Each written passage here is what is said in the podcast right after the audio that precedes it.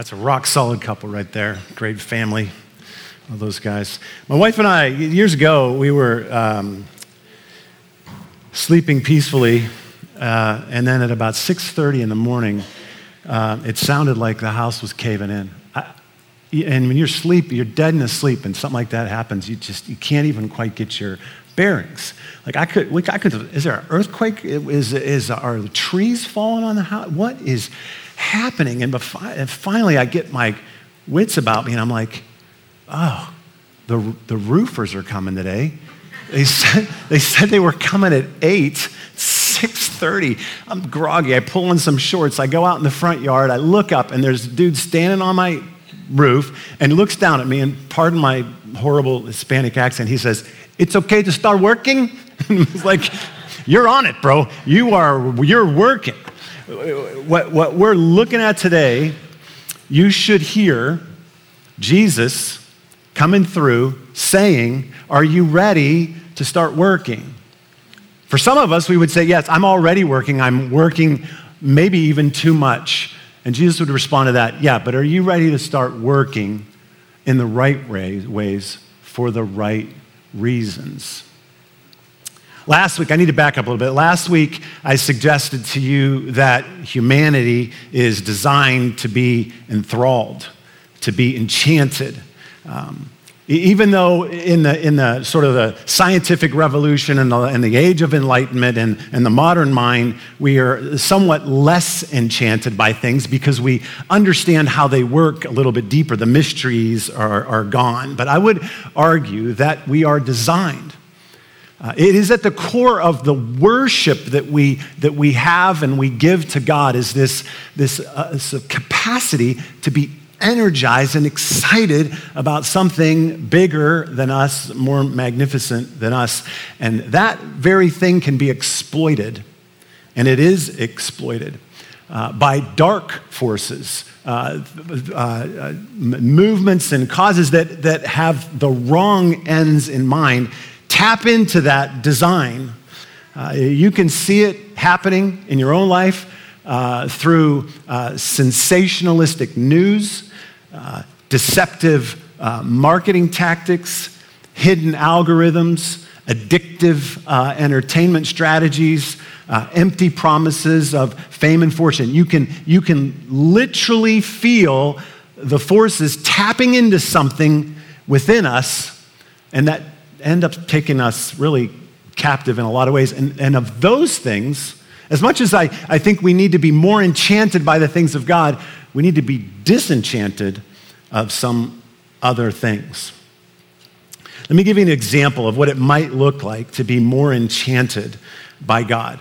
Have, have you seen the news of uh, Sagittarius A? Have you seen the picture, the long awaited photo of um, the black hole at the center of the Milky Way galaxy? It's a supermassive black hole. It's called Sagittarius A.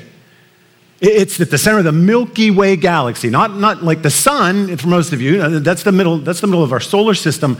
The, the Milky Way galaxy, if you recall from your early science classes, is where hundreds of billions of stars and thousands and thousands of solar systems exist. This Milky Way galaxy. All the stars that you see on a dark night are part of the galaxy of suns that we live in. At the center of that galaxy is this very black hole.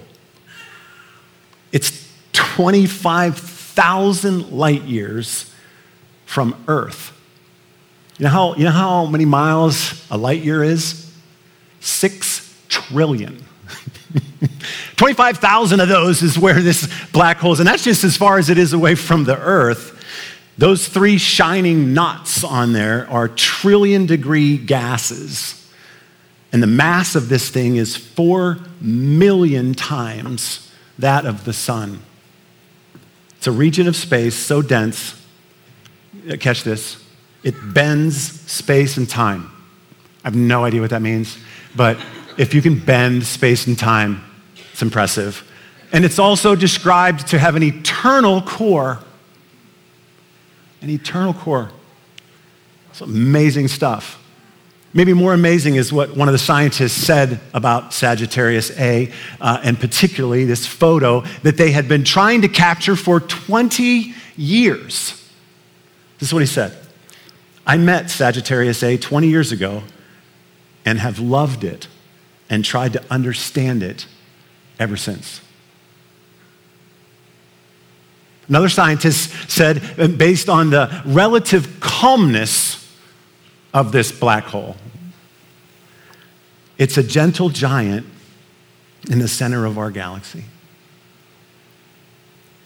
I believe these scientists are being enchanted by God. I, I don't think that, there's, that, that science has found its way to the inner sanctum, a cosmic center room where God is. I, that's not what I'm saying.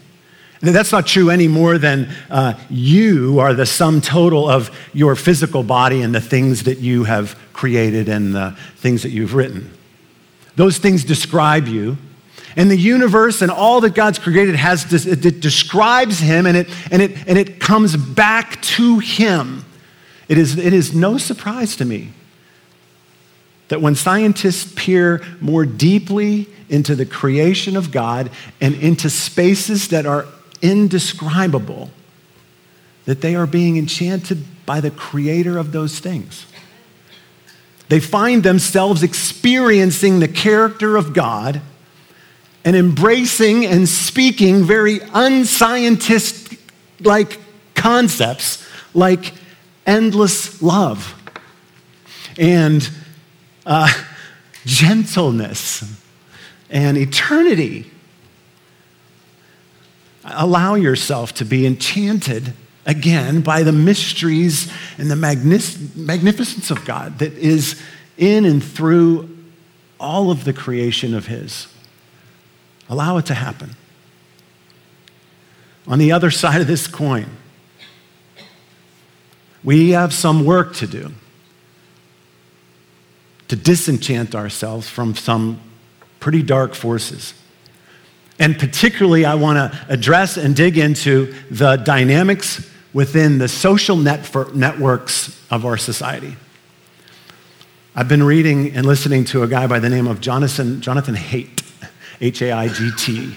He's done a number of interviews, uh, podcasts, things like that. He's most recently talked to Andy Crouch, a Christian author and pastor and leader.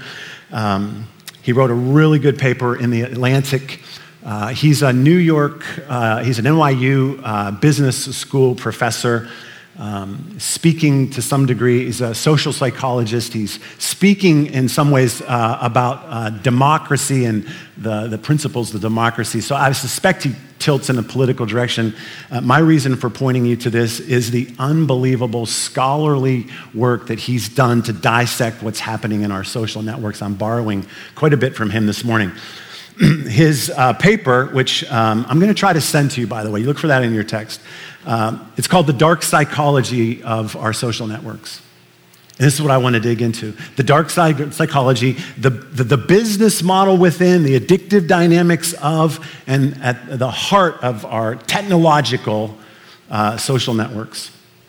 I don't know if you've been looking at this, but the academic studies are mounting. Research is building up uh, to undeniable conclusions about the manipulations and the addictions that are rooted in the designs and the dynamics of those platforms. It's not the platforms themselves per se, it's not social media, it's not uh, networks that are inherently wrong. It's the dynamics and the designs and the manipulations within them that has the dark effect.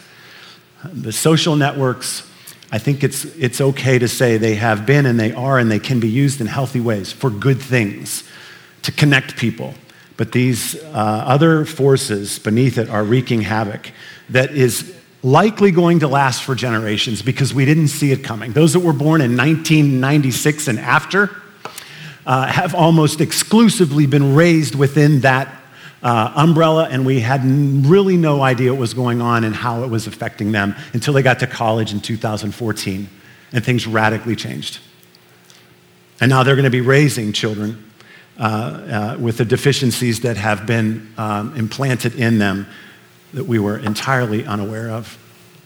Um, the, At earlier and earlier ages, there are, there are things going on within those uh, networks that we've got to dig into.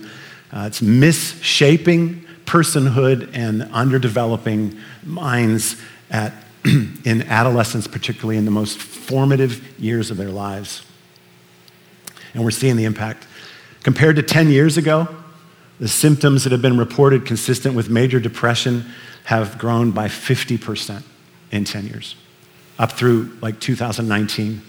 63% in young adults, uh, 71% increase in, in young adults experiencing serious psychological distress. And the rate of young adults with suicidal thoughts and other suicide related outcomes has increased 47% in, in 10 years prior to 2019. If you put the last two years into the equation, those things jump by two to four times just in two years. Our national mental health condition is sophisticated and it's complicated.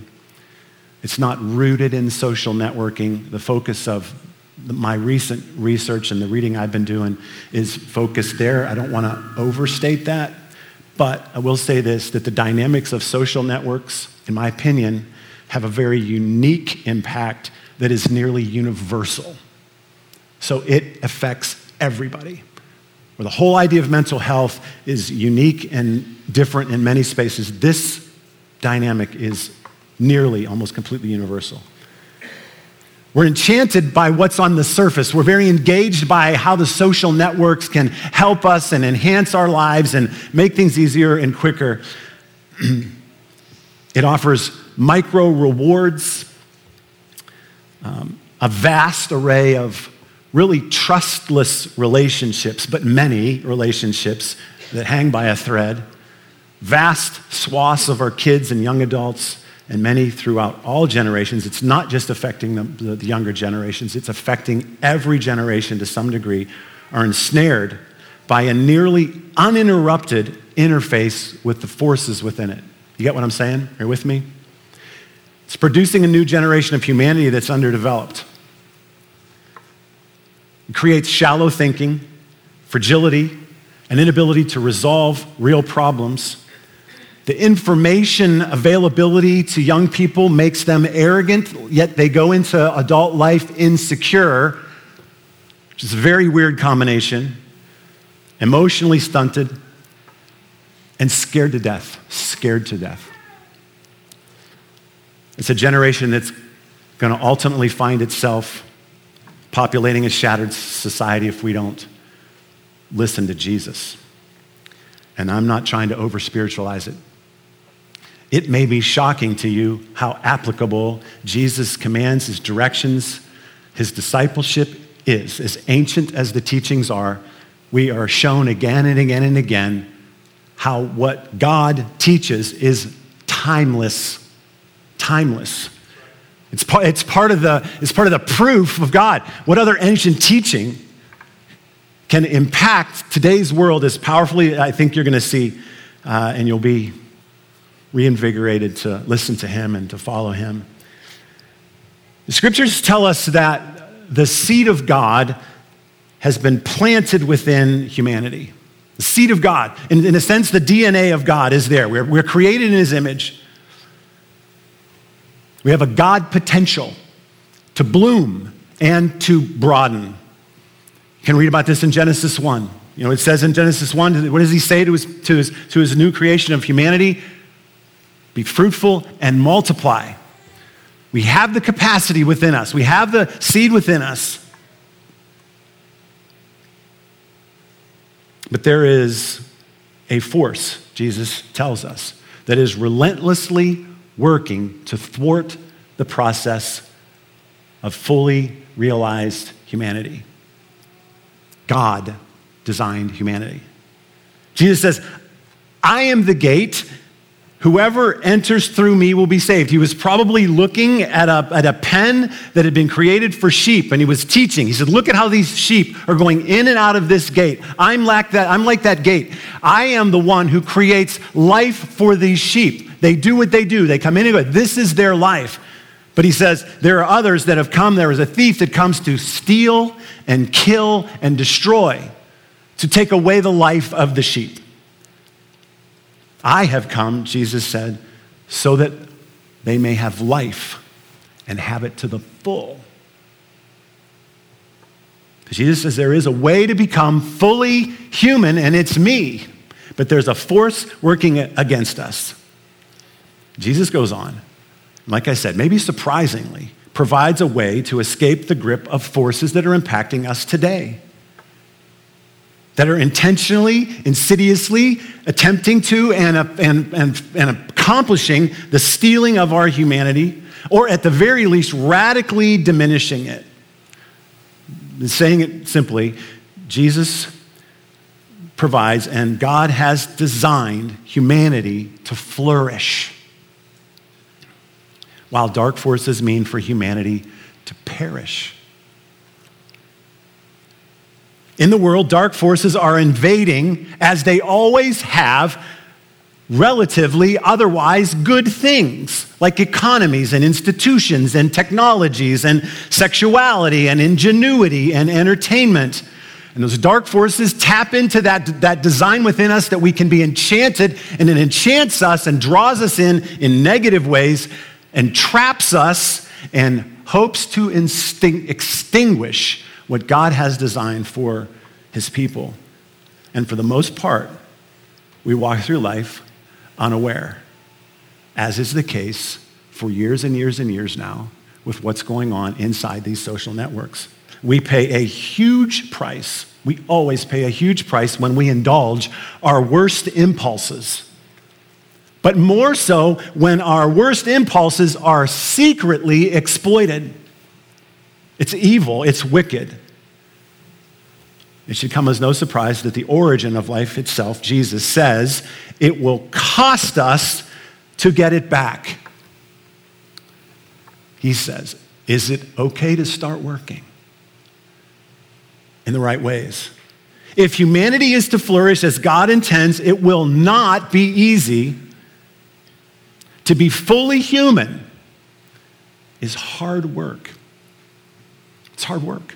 To be godly and to be fully human as God designed requires something of us. It costs something. Listen to what he says. This is in Mark chapter 8.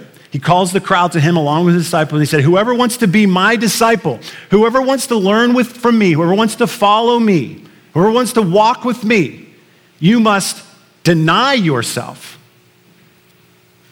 denying yourself. That's work. You, you and I want to go a certain way. We have certain things that enhance, that, that enthrall us, that, that invigor us. And he says, You have to deny yourself to follow me. You have to take up your cross. The circumstances of pain and tragedy in your life, you have to pick them up.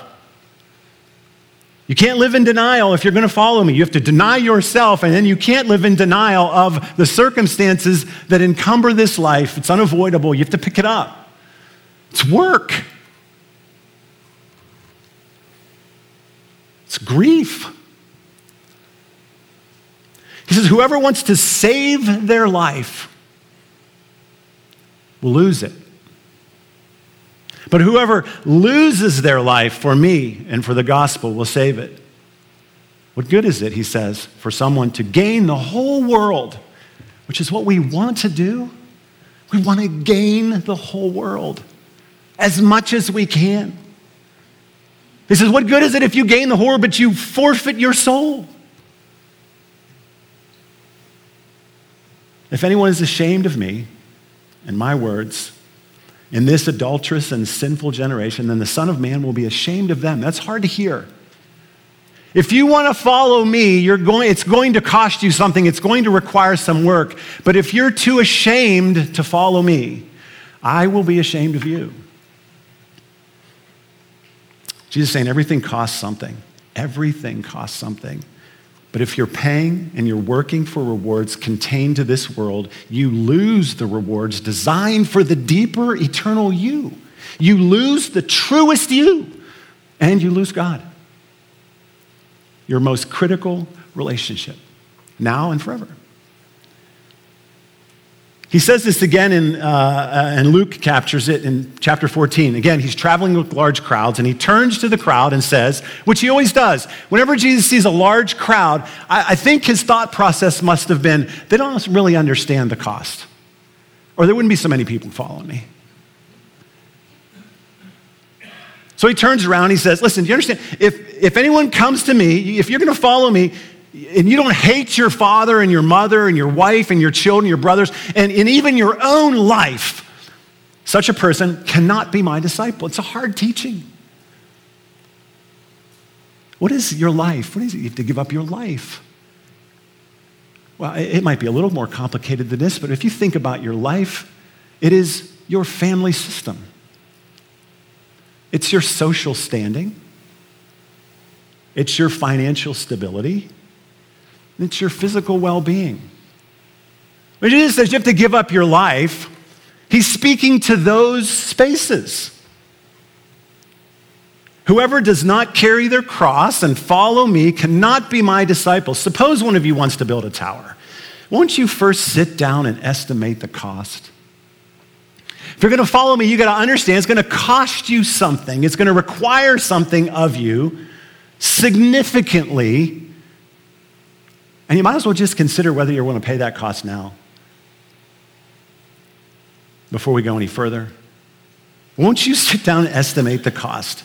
In the same way, those of you who do not give up everything you have cannot be my disciple. He says, Salt is good, but if it loses its saltiness, how can it be made salty again? It's neither fit for the soil nor for the manure pile, it's just thrown out. Jesus is saying, Your truest humanity is meant to grow and to be a redemptive, salty force in the world. You've been implanted with the DNA of God. You have the seed of God within you. It is, it is meant to, to, to flourish not only you, but society itself so that you can be a redemptive force in this world to be salty. But if you don't put in the work, if you don't pay the cost, you don't grow in stature and maturity into godliness, you will not be salty. You cannot enjoy the meaning and the purposes that God has intended for you. It's hard work to form godly character, to flourish as humans. And that work involves the risks and sacrifices and vulnerabilities associated with trusting God rather than the safer, easier places of your life. Let me say that again and explain it a little bit. What God is particularly asking his people to do is to come out from under the umbrellas of safety and the things that we put our confidence and our identity and our trust in, and instead turn it to him. He's saying, I need you to give up your life. I need you to stop depending on your family for everything I need you to stop spending, depending on your finances for everything. I need you to stop depending on your social status. I need you to stop thinking that your physical abilities have anything to do with your spiritual capacities. I need you to come out from under those things and start to trust me. And that's work. It takes a lot of work to step away in, in, in gradual ways from the things that we depend on in this life.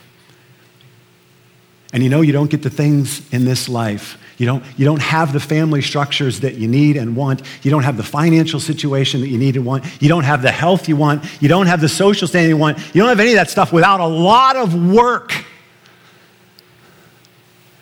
You are where you are in this life because of how hard you've worked to get it. And Jesus says, you need to keep working, but on the right stuff, not that stuff. You ready to start working? It's not easy to be fully, deeply mature, to become Christ like, to develop as a whole eternal person, and as a society is a narrow road. Jesus says, enter through the narrow gate. For wide is the gate and broad is the road that leads to destruction, and many enter through it, many enter through it, but small is the gate and narrow the road that leads to life, and only a few find it. It is work. It costs something.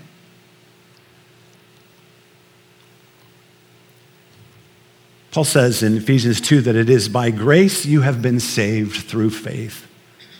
It's not from yourselves, it's the gift of God, not by works. We are not loved and forgiven by God through our performance or our work, but by grace. But listen, no one can boast about their salvation, about their forgiveness, about their redemption with God. That isn't something we earned, it was gifted to us through the work of Christ. But, he says, you are my workmanship, and you are created now in Christ Jesus to do good works. No work for salvation, but work for sanctification. It costs something. This is the crux of the issue of our problems with the dynamics beneath our technology, particularly in our social networks. Listen to this. You will resonate with this if you haven't already studied it. Technology not just today's technology, but any advances in tech, uh, technology almost always promise what? Less work, more gain. Right? More profits requiring less work, easier profits. That's what technology does. We can work faster, better, stronger, make more money with less work. You and I embrace this axiom more than we would like to admit. It is good if more can be gained at less expense. Who would argue with that? Jesus would. It works against godly development and human flourishing. Ease, rather than work, is one of the primary destructive dynamics of our social mediums. This is where I'm borrowing heavily from uh, Jonathan Haidt, the guy I mentioned earlier. Technology and what's happening inside social networks is predominantly easy and destructive. Requires work. Work is how we grow. Why are things like child rearing, marriage, health crisis, and death among the leading mediums that mature us. Unavoidable work. You can't escape it. Why do we hand our children screens when we know it's not best? Makes life easier. Why do we prohibit our children from unsupervised work of playing with other children? Solving their own problems. It's too hard, it's too painful. Why do we one click buy stuff when we don't need it? It's easy. Why do we eat fast food? Piece of cake, man. Literally. There's four things that are going on inside social networks that I want you to be aware of. And for the most part, this morning, I'm going to I'm highlighting things, bring it to your mind. Maybe the application of these things is going to come in the weeks to follow. You'll, a, lot of it you, you'll just be intuitively understand. But I want, I want, what I want to do more than anything else is kind of dig down into what's really happening. The most, the most damaging dynamic within social networks is the viral dynamic. What used to be distant promises, maybe unreachable promises of power and fame and fortune, in a sense, are easy. Or at least they seem possible for anyone. They see people who, by all means, have no skill, no character, no, no efficiency. They, they, they shouldn't be famous, but they are. So it seems like anybody can do it. The like button across all the platforms changed everything. And the designers knew it. And a lot of them are suffering quite a bit of guilt from having done it. They had the moral debates and they decided to do it. A person with the right emotional vocabulary, a negative one primarily, and a hot button context and a vulnerable target, anyone can gather some support and power and destroy a person's life or an institution. You remember the Tower of Babel? The Tower of Babel. Humans were gathering together, they could all speak the same language, and they were building their own way to God. And God looked down and he said, This is a bad thing. These people are going viral here. They're, they're building power amongst themselves to compete with God, and they need to stay in their humanity and struggle there and let me be God. So he distorted their languages, he confused their languages so that they couldn't collaborate at that level. That's what's going on right now. Masses of people are joining together and choosing to be God and whatever is their fancy. Jesus even fights against viralness. How many times when Jesus did a miracle did he say these confusing things, don't tell anybody? Why was that? Because he knew. He knew about the Tower of Babel. He knew what would happen. That those in power would take that information, spin it, turn it, ramp up a whole lot of people, and shut down or attempt to shut down the work that Jesus knew he needed to do for the next two or three years. He knew he needed to stay under the radar and keep his thing from going viral because when it goes viral, the masses start doing things that are ungodly. The viral dynamic of the social media network is the thing that is the most damaging. Another thing you're going to see commonplace throughout is negativity. And there's a good reason for that. It's easier than positivity. There's a reason there are plaques in everybody's house that says, uh, uh, point out nine things before you point out one negative thing. Because we point out negative things, we see negative things. It's what catches our eye. Negative, difficult, tragic, actually psychologically, chemically activates us more than pleasurable things. You like a nice sunset, but you can't take your eyes off the accident. Babies are more focused and intently interested on an angry face than a happy face. It's just what happens inside of us. So, couple that with virality. If you want to be viral, you're going to be negative.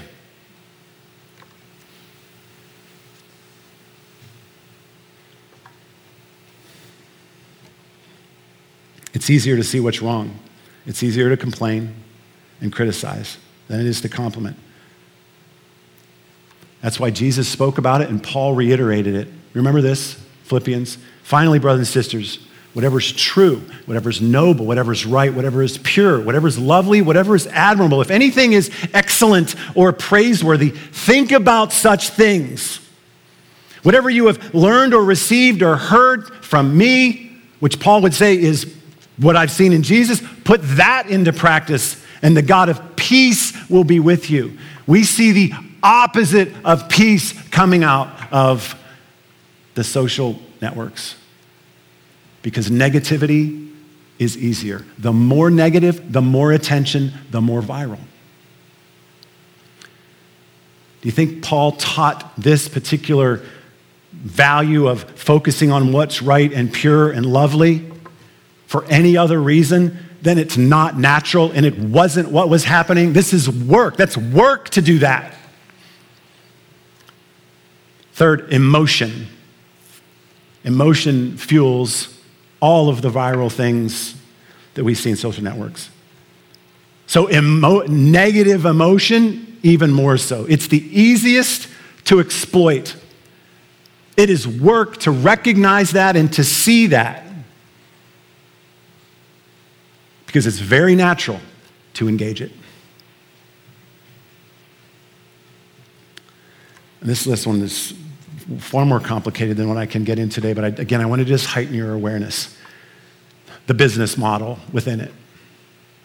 There is a business model underlying all of our social networks and all of the, the ways that we are purchasing and uh, doing business and, and our, the way our economy works. Good business models almost always, and always eventually, if they survive, take care of their customers. Right? That, that is page one for any business. Take care of your customer. Even if it's for selfish reasons, and it usually is. Take care of your customer and you'll, you'll attain more profits. So let me ask you this why are the business models inside social network platforms harming and ruining their users? Do you know? You're not the customer. Who's the customer? The advertiser. It's about the money. The user, you and me, are being used, manipulated, drawn into being close to their actual customers. We're just the user. Until we force that business model to change and make the user the customer, it's not going to get any different. Business, the, the business models within are using the users. They're leveraging you. The models are there to manipulate users toward the products of their advertisers as often as often as possible, if, if not perpetually, if they can. Their entire model is to grab your attention and keep it by feeding you micro rewards for being in here. The worst case scenario for the business model within social networks is for you to put down your device. Turn it off. Revenues are directly related to whether or not you and everyone else has a phone in their hand and they're being attracted and drawn in to the economy. Everything within the social network is designed to make it very easy for you to break away from meaningful work, deep thought, and healthy activity and get you back to their customers and their products. And the primary tools for that are viralness, just making that word up, negative, negativity, emotion, and immoral business models. I'm going to have to wrap it up here because I have 12 ways to work against these forces. So we'll talk about those next week, but let me close like this. The antidote to this whole thing is to follow Jesus and heed his words that it's going to cost us to be human. It's going to take hard work. That work will be vulnerable work. Remember, part of the work is to get out from under the things that we find safety and comfort in. It requires focused work, it requires disciplined work. You could look at it alternatively and say the solution is to refuse the wide path, to refuse to take the easy way, refusing to be distracted, refusing to be used. That's part of the work. You know, in Scripture, sometimes work is translated worship. Same word. It makes sense, doesn't it? There are fundamental ways that we are meant to reflect God that are embedded in the story that we see in Genesis, in the account of the beginnings. One of those is He works, and so we work. The questions are why are we working? For what end are we working? The answers to those questions, what are you working for and why, are the beginning of the difference between flourishing in the world and flourishing as God intends for us to flourish. My friend Adam looked through my message and he said this We need the original vision of the work of humanity to be excavated by the Holy Spirit out from under the rubble of who we have settled for being. He does that. Jesus says the best, the best path is with him, but that path, that path is intentionally a hard path of work that brings forth your potential and builds your character. There is a price of true humanity. There is a cost to discipleship, a work that's required for human flourishing. And the recent and current advancements which have yet to be rightly motivated and regulated, are working in direct opposition to that work. Jesus calls us to work. It's up to us to follow and live, to flourish. to be who God's intended us to be as people, as a church, and as a society. God, we uh, just have to humbly admit that uh, we're lazy unless we're working for the wrong things. God, we need, as Adam said, the Spirit to work deep within us, give us a picture of real truth and the inclinations and the motivations of God to swim upstream, to put ourselves to work for you and for our best. God, would you help us?